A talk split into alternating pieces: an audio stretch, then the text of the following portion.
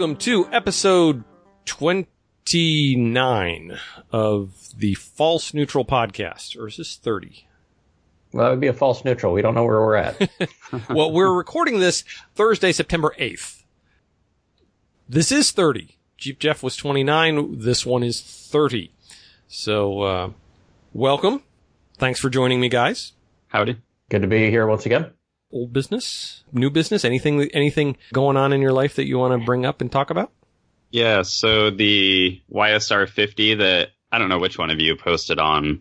Um, that was that was, was Facebook. Yeah, it was on the uh, it was on our uh, page. It was from Bring a Trailer. Yeah, so it sold for thirty two fifty. So if anybody guessed that, they were right. Which is just absurd. That's an absurd well, amount. For it depends on how you look at it. So like there's a motorcycle dealer, a big dealer here locally, uh, Bob Lampiers, and it is part motorcycle dealership, part museum, right? And so all along the wall around the building, there's a shelf and there's just beautiful, really, really, really nice examples of motorcycles all around it. And so I imagine somebody like that that wanted a perfect YSR 50 and it didn't really matter what the price was because it's probably just going to be in a collection. If somebody bought this to ride or to use at all, then yeah, 3250 is just outrageous. But if you had to have one for your collection to make it complete, say you have a Yamaha dealership, yeah. I don't know. I, I You're never going to find another one. Uh, yeah, that's true. And I, I guess I just don't understand the attraction of the really tiny toy bikes. Zero. Yeah. like, and the thing is, in college, they were the hot item to have. Yeah. When I was in college, like if you were into bikes, you had to have one of those things. They were just yeah. they were the they were the business. And I didn't get it yeah. then either. well, for bombing around a college campus, though, they're perfect. Yeah, and I know back in the day, and it still might be for some states that because it's a 50, you could ride it without Scooter. an endorsement. So yeah, it's basically a scooter. So yeah, but I 3250, boy, that's a lot of money for essentially a scooter. Yeah. But again, 113 miles on it, 1987, and I mean, it looks like it's only got 100. Yeah, it, look, it, it. it's beautiful. Out it's of the perfect. box now, yeah. Yeah. So at any rate, if you're wondering, that sold for 3250. And uh, in other news, the saga continues for my TX750. Please tell Never us. ending with that. For like the umpteenth time, last week I was talking about replacing some of the jetting because it wasn't right. At any rate, so I decided to take off the side cover underneath the side cover where the starter clutch and everything is found and discovered a few things. First of all, the starter clutch was fractured in it, which luckily I found before it disintegrated. There's a just a crack in it, but it never really worked very well anyways. Some of these early Yamaha 70 starter clutches only had 3 engagement pucks versus nowadays they have like 20, right? So it wanted to slip and just didn't really work very well. And I just happened to be looking through our stock room and found a starter clutch for what I don't even know. It was in a bag and it has a part number on it, but I was too lazy to even Google the part number. Um, but I think it's for like maybe a Raptor quad, a 660 or something of that nature. But it just so happened that the inside diameter where it engages was the same as my uh, starter sprocket. Very so, Yamaha. Yes. Oh well, yeah. Yamaha's been amazing over the decades about reusing designs. For instance, little tidbit: um, my Yamaha TX750 uses the same clutch as an R1. Um, and, and stuff like that is not uncommon in Yamaha. Yeah, but and Yamaha's probably the most eager to raid the parts bin and yes. reuse existing parts. Yeah. Yeah, like you could you could like just sorry, and then like uh yeah. like you can literally slap an R6 front end onto an RZ350. I mean, like yeah. it's like it, it's almost a direct swap in. It's yep. just crazy. So, anyways, yep. go. Um, so I took the old starter clutch off of my flywheel and made an aluminum tool that centered the new starter clutch onto the flywheel, machined it all up. So now I have a new modern starter clutch on a flywheel, which I thought was for a TX750, my flywheel. Turns out it is not. I was looking at the timing and when it was indicated to be at top dead center, it was actually at bottom dead center. and, and so I'm like, well, that's weird. And, and so I was thinking, like, maybe I have something screwed up, but I couldn't possibly because the flywheel's keyed and it only cares about where the crankshaft is. So you, it's not like you could have the, uh, crank, the camshaft timing off and it not line up. It only cares about the position of Right. the crankshaft because it's a keyed flywheel. It can only be on one way. So I got to looking and the flywheel that I have is almost identical to a TX750 flywheel, except for a few very, very small differences. But I found out through Google forensics of pictures that I actually have an XS400 flywheel, which is almost the same as a TX750, except that the timing marks are 180 degrees opposite. So now I, instead of buying a flywheel, I'm going to just transfer the marks with a degree wheel and I was going to say, the I, mean, marks where they're supposed to be on mine. uh, Which you know, 180 since we degrees don't- is is real easy to to Yeah, to transfer. I mean, It is. if it was like you know, 72 degrees off, that would be a little bit more difficult. Right. And because there is a bottom dead center marking on the flywheel, that is now my top dead center. The only problem is, is there's no um, indicator marks for the advance, the total 37 degree Mm. advance marks, or where it's actually supposed to fire when you're setting up your point. So, um, I mean, it's super. I don't even really need to transfer the marks. I mean, I know approximately where it needs to be, but I'll transfer the marks just for ease in the future. But yeah, so it's still being worked on. And Well, that might probably- explain why it wasn't running quite like you. liked Yeah. it. I mean, I can see Right. that causing detonation. Yeah, yeah. So it it was off only by a couple degrees, but nevertheless, a couple Still. degrees make a big difference, especially when it's 95 degrees outside, like it was when I went on my ride. And mm-hmm. if it's a little too lean, like I it was because it had two sizes smaller main jets, and it was slightly more advanced, it all just kind of compounded to some detonation problems. So, at any rate, I am resolving that as we speak. So, well, kudos for not giving up and going, ah, I'm just going to trash it. I mean, you're, you're yeah. machining a spacer to line them up and put the modern style starter clutch in there. That's, that's impressive. I mean, that, that's Yeah. doing it the right way. yeah. So, and then uh, in other news, I went back up to my family has a cabin up in the mountains. And so last time I rode my 750 up there and it made it there, but not back. This time I rode my Supermoto there, which was the most uncomfortable experience I've ever had on a motorcycle. I mean, the seat is four inches wide. So 30 minutes into a, a ride, you're basically wearing your motorcycle inside you. I mean, like, there isn't enough room for your butt, so it's got to go somewhere. Wearing And it, it results- it results in a motorcycle wedgie, if you will. But at any rate, it made it there, and I didn't even crash this time, so that's good. I resolved the whole rear wheel axle bearing problem that I had before. And so while I was at the mountain, I ran into a couple of guys, and one was on a Yamaha Super Tenere, which I have never seen in person before. And to be honest, I didn't even know they had them here. I thought that was a European only bike, but apparently not, because They uh, they started they brought them back last for last model year. So for the 15 model year, I think they brought Yeah. him back finally. Yeah. So there was that, and then um, another guy was on a CB500X, but uh, they rack up some miles on these bikes. They had on the back of their luggage racks, you know, various states like Montana, Wyoming, Idaho, and and everywhere else. So they tour them all around. But pretty cool bikes, very very well set up for long distance adventure riding. So uh, that was pretty cool. But my Supermoto made it there and back, so I was happy about that. Cool. So at any rate. I had uh, I, I didn't get to work on the XS 400 over Labor Day because I actually got my Mustang running, and it was Oh, one of those things that were running properly. So it was one of those things of there was a problem with the ignition where I won't go to it, but basically there's a in in, for, in some of the Ford stuff to to set the base timing, you pull out a basically resistor, and then it, it won't let the computer advance the timing. And when you plug it back in, then it allows it to advance the timing. So That's how my Toyota is too. yeah, so when you plug the resistor in, it wouldn't run. It wouldn't start. It wouldn't run. And so I've been chasing this thing for like four months.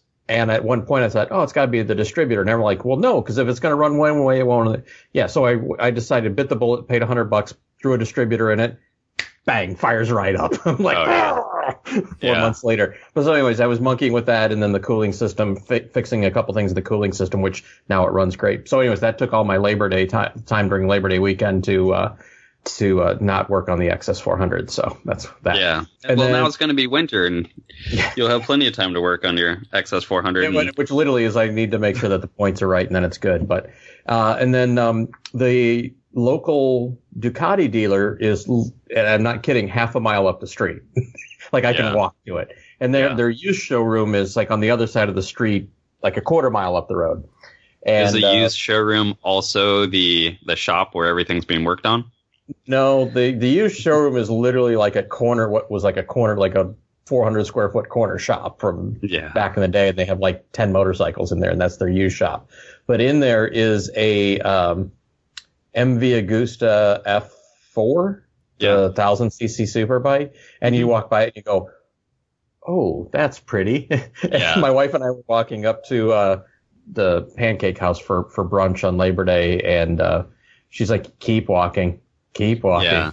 I've always been very fond of the MV Agusta F4s. They are such a timeless looking motorcycle. They are so beautiful, and I feel like in 20 years they will still look just as beautiful. So then I got a the, the the reason I even bring it up is um they're uh, the the Ducati store is a authorized Dainese air the air the air system uh Mhm. for the leathers. So they're doing a, a special. They're Dainese's doing a, a tour, and they're going to be there at the end of October. Um, Ducati Detroit. It's on Woodward Avenue in Birmingham. In case anyone local to me is in the or in the area interested, I think it's end of end of October. But they're going to be doing custom fitting there. So whether you have something and you want it tailored, or you want something cut to measure to order, they're going to do it there at the store.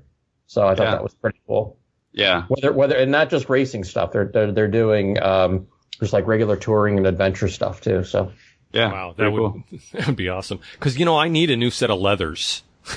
Yeah. I'm thinking, I'm thinking of black and red. yeah. Maybe some white zippers on a- it. You also need a little like a YSR 50 to go with that too. With those new leathers.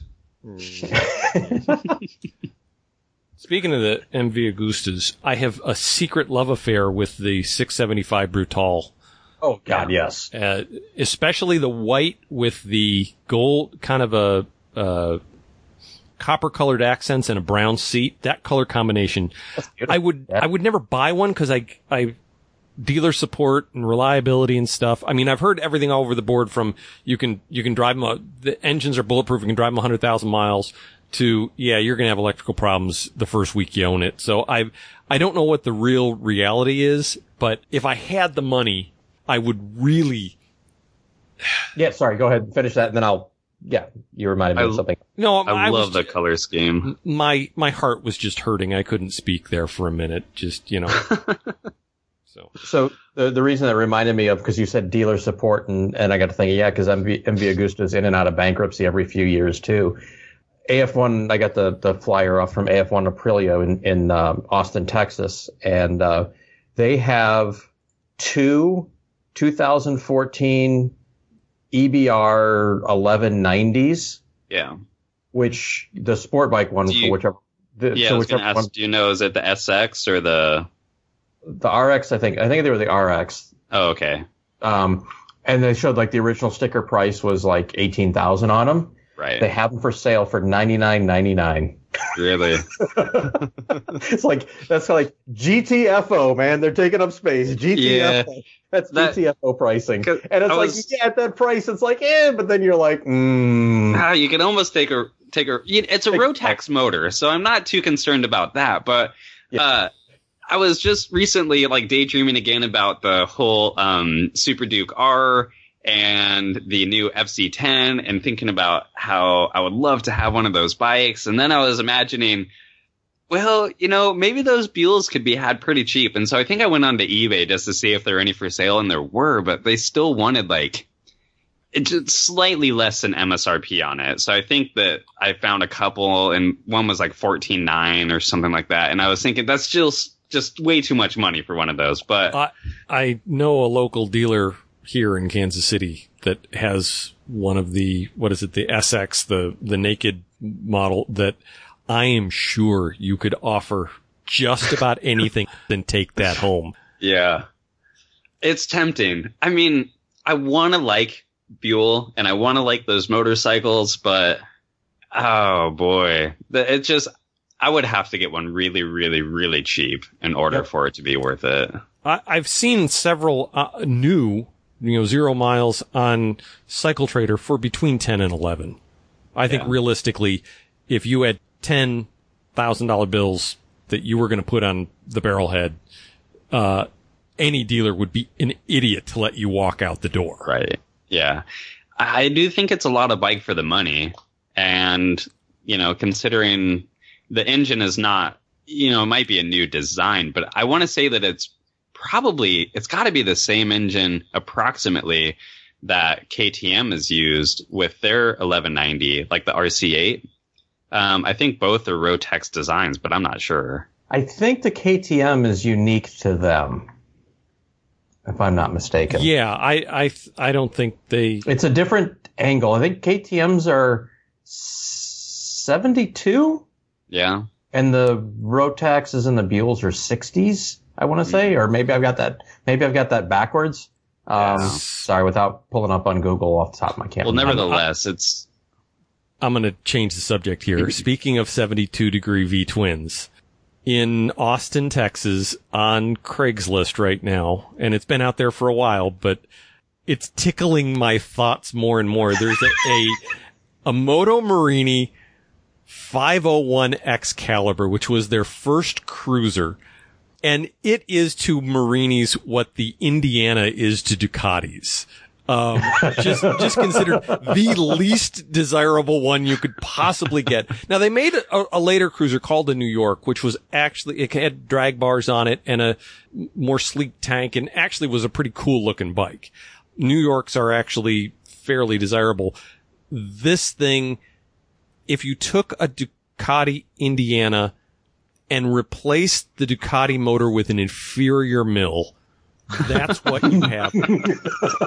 uh, it, it was, according to the, the Craigslist ad was, uh, a dealership, you know, the owner's personal bike.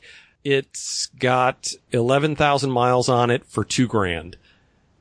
And I'm just so tempted. If, of course, I went to my wife and I was like, Hey, look. And she's like, no. Wow. That, that, a, it's a cruiser that's going to have all the deficiencies of cruisers of that era of being really cramped and uncomfortable. B, it's 650 miles away. And C, where are you going to get parts for it? You didn't buy a CX 650 custom because you couldn't get parts for it. And you want to go buy a Moto Morini and the one Moto Morini that isn't even popular enough that anyone would have any of the chassis parts for it. I was like, Oh, you and your logical adult thinking. Where's the fun in logic? Yeah. A- and speaking of things that are currently for sale, I, I sent you guys a text message a while back and showed you the guy on Hemmings that has a Spectre 750 yeah. for seven grand. it's now, it looks really nice and it's got 2200 miles on it. So, you know, if you are one of the few people in the world that really wants to add a Spectre to your collection, you know, I'm sure Barber's going to be calling this guy any day now because they probably don't have a black and gold Kawasaki to add to their uh, collection. But seven bills for a Spectre. I was like, I, wow, I, you I, I, sent Peter a response was just just a picture, and it was uh, Tony Montana with this, you know, just coming out of his face buried in the mountain of coke at the end of Scarface, yeah. you know. And I'm like, yeah, that's that's kind of where this guy's at. Yep, yeah. yep. What is it? Nice price or crack pipe? Yeah, it's all. I don't s- get high on your own supply and then some. I still think that the Spectre for seven grand or the Moto Morini for two grand is a much better value than uh, the Confederate G2. I didn't even know that these bikes existed, and I'm not even sure how I came across it. But um, if you think that the FZ10 is hideous, uh, take a look at the Confederate G2 P51 motorcycle. There is one on eBay right now. It's got one bid, five days left, $125,000 for it.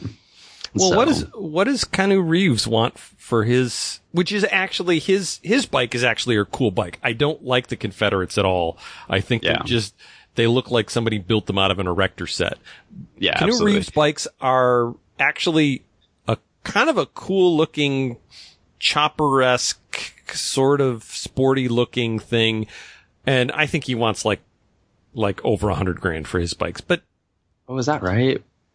Well, you buying the Keanu Reeves I, I name know. in that? I don't know. Let me verify that because I, I may be totally wrong. It, it might be half that. It could, it might be only 50 grand. I don't know, but it, whatever it was, it was like a ridiculous amount of money. As I said to Brad from Camden Tub in a text today, I said, any vehicle that costs more than what I could get a nice cozy lake cabin for is just Yeah. a meaningless string of zeros to me because it's like, yeah, once, once you get over, you know, 60, 70, 80,000 dollars, I don't care. You can tell me it's millions. You can tell me it's hundreds of thousands. It doesn't make any difference because it's just unreal dollar value to me. Yep. eighty thousand. 80,000. Okay. So it was, it was somewhere in the range that I was guessing. So yeah, On on the other end of the front, and even though we don't really talk too much about racing here, uh, from an attractive standpoint, the new Indian dirt tracker that's coming out, the FTR 750. Yeah. Now they styled that one right. Oh Uh, God, yes. It's uh, Pure and it's sex. actually a functional motorcycle. That's really impressive to me is it's not just some kind of, you know, rolling art project that no one's going to ride. This is something they actually want to compete in actual AMA competition with. It's like, wow, that's cool. And the new Harley tracker based on the, on the street 750 just looks like the nerdy kid you made fun of in science class. I mean, it may work well, but boy, compared to the outgoing classic Harley dirt tracker look, it's like, r- really?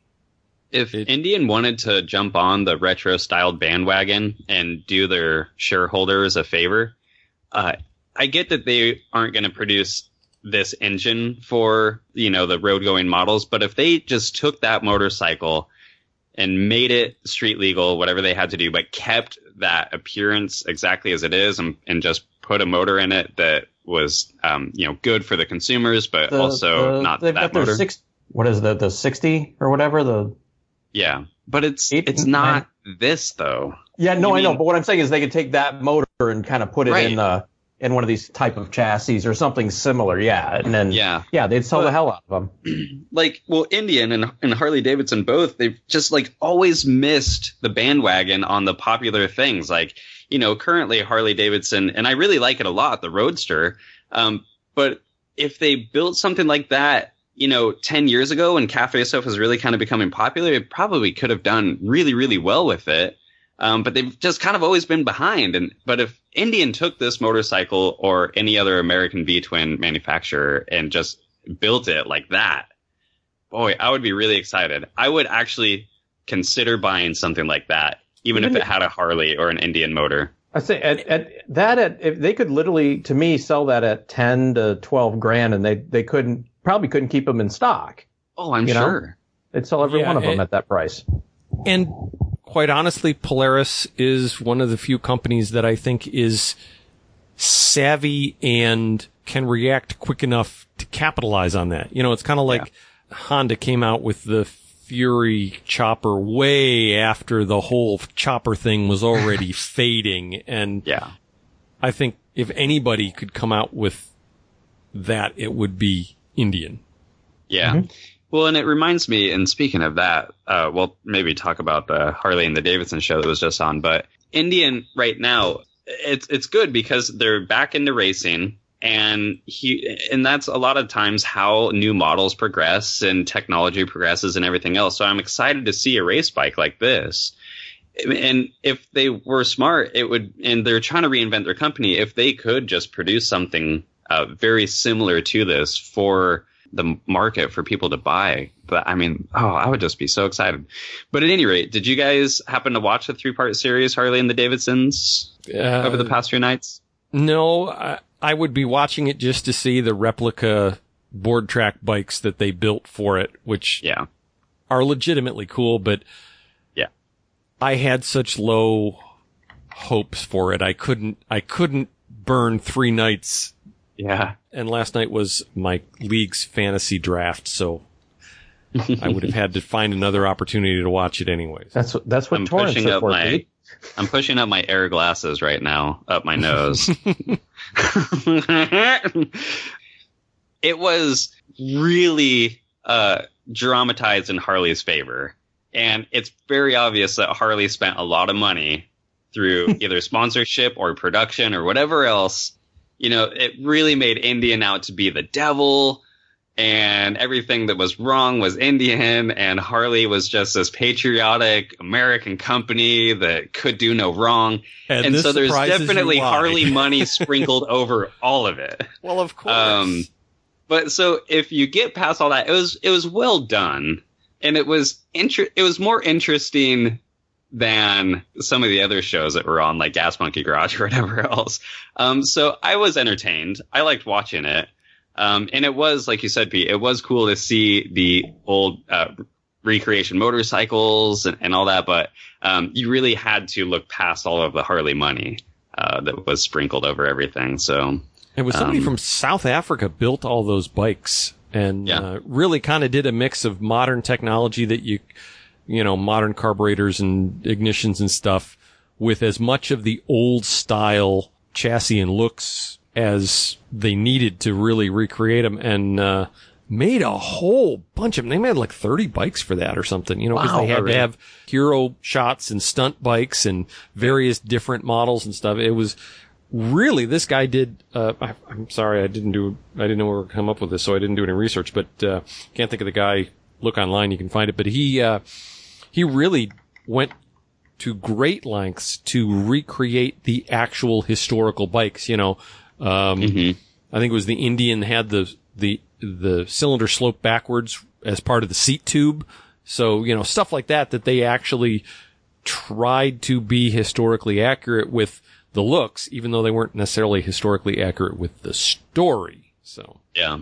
Inter- well, they they obviously had a budget that a, a really good budget then because they just did some quick math here, and so that just if they built 30 bikes, that's somewhere between roughly 1.2 and 1.7 million dollars just for the bikes. Yeah. I wonder how many of those bikes we will see showing up in other productions, movies, and TV in the coming Oh, yeah. years. You know, Yeah. they- I'm, I'm guessing quite a bit. yeah, those, Uh, those they'll make their money back on it. Yeah. I wonder if Harley owns those bikes, if they paid for them, or if the production. Did. I think Discovery know. Channel Discovery Channel owns the bikes.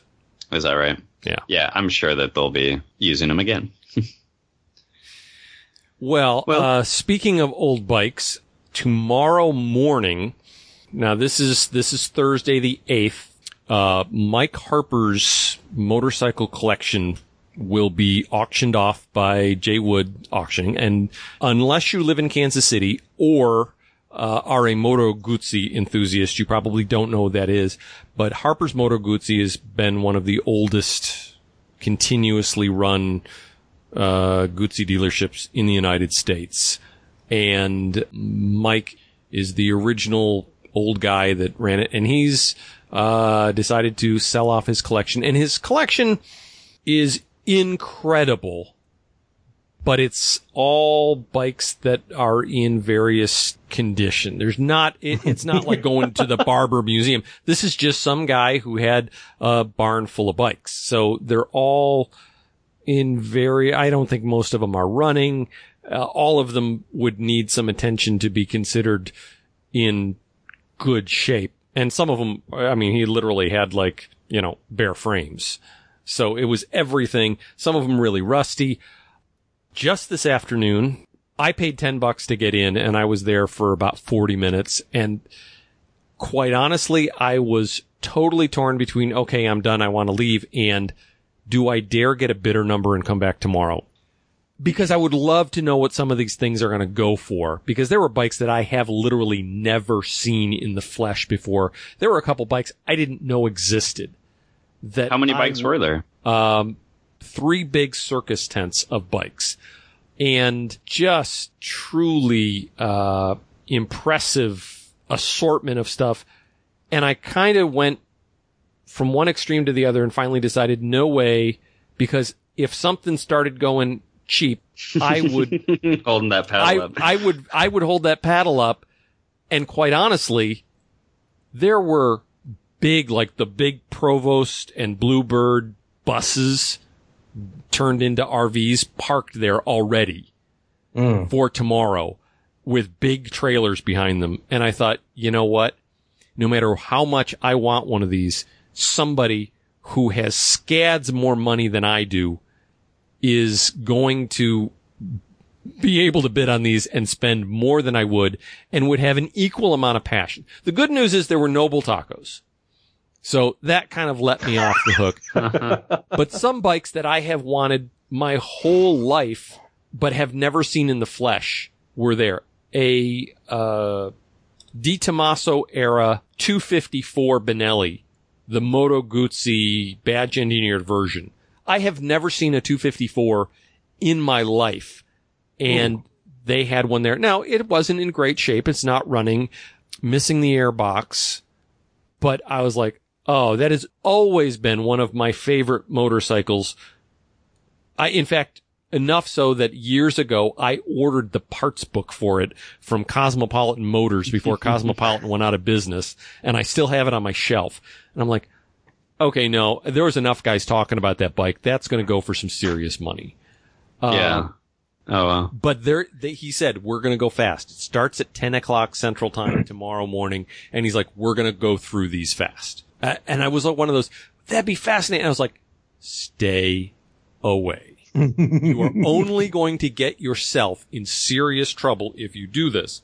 And, uh, an MZ, the, a 350 BK, two stroke opposed twin. I was like, oh wow, this is one of the bikes I have always found to be one of the coolest. What else was there? Uh, a new Falcone, several of the old uh, bologna slicer Falcones, a bunch of 125 Moto Guzzis, a bunch of, I mean, V-twin Moto Guzzis all over the place. Uh, There's a nice mechanic- V7 parked behind that uh, MZ right there. Right. Oh, what a, uh, you know, uh, mechanical mule three wheel. And then other stuff like, uh, a Marusho. I was like, whoa, that was cool. Um, a BSA Starlight moped. Um, uh, old matchlesses, uh, a, a Italjet trials bike, uh, Rokon. You know, a, a bunch of old Honda, Yamaha, Kawasaki 60s twins, a Bianchi thumper, uh, the, not the, not the sloper, but the smaller Panther model was there, uh, you know, from the probably 30s. Uh, but they all need work. Now they did have a Gilera 202, which I had a Gilera 202 that was really, uh, well, I'll just say I never got it running. but, uh, very cool bikes. I'm probably going to do a Hooniverse article after the after the auction and include a bunch of these pictures and put them out on Hooniverse as a as a separate post. So I won't put them in this, but I'll link to it whenever this goes live. But an impressive collection. But when I thought about it, I thought, you know what? This is just going to get me into trouble. Any one of these, you could spend a bazillion dollars chasing parts for and not have a running motorcycle. I have two projects now. Two fairly affordable projects that are taking me years. I would end up in a bidding war with somebody who had more money than I did and either leave disappointed because I didn't get it or leave really disappointed that I got it and look and go, what the heck was I thinking? I've got an and I'm MZ, also I've got an MZ two stroke twin. What the hell am I going to do with this now? So I'm also getting the impression over the past few weeks that you're itching for something new. It just, I get the feeling with, uh, you're talking about getting something with your wife, you know, something to uh, brush up on the two wheels, and I just get the feeling that you just want to get something new in your garage. And I don't need something that will not run for the rest of my life. Yeah. I need to go out and get that so-called Corolla of motorcycling that I just Yes. go out and ride and don't have to worry about. So Yeah, Yeah. well, it sounds like you're not going to find it at this auction. no, and, and this was really, it was worth the 10 bucks to go walk around and see, Yeah. oh, here's a lineup of like five different Zundapp two strokes. Wow, that's Yeah. cool. But in the end, it was like, you know what? There's a reason that he's selling all this stuff, and there's a reason that guys who have enough money to have a bus size RV are the ones that are going to be here bidding on it. So, Yeah. uh, it was interesting, and that's it. Uh, you want to just wrap it up, and we will make our plugs and say goodbye. yeah, that sounds good. Uh, Facebook.com slash the false neutral. Uh, Twitter at the false Yeah. neutral. Uh, Yep, and I uh, I've thrown some pictures on here pretty recently. Got some free time, and I went on the ride up to the cabin. So, uh, if you want to see the supermoto that I recently crashed, take a look at our Twitter page, and you can see it. You didn't crash it. You, you, you just scuffed it up a little. Tell that to the road rash on my body. I should throw a picture of that on there too. Well, you scuffed Well, as long yourself up, but that has nothing to do with how badly you wrecked the bike. No, luckily, luckily, as I said in the last week's podcast, it slid on the best parts that it could slide on and didn't damage my beautiful new graphics with the chrome that Pete loves so much. Did you? You can't even really see the chrome on No, it. no. No. I, I think it's. A, I, I think it looks neat. It's definitely different than I was expecting when I was going. Oh no, what's this going to be? So okay, and uh, check out all the other podcasts in the Hooniverse Podcast Network: Camden Tub, DFL, Hooniverse Podcast, and we will be back next week. All right, later. Okay. Have a good one.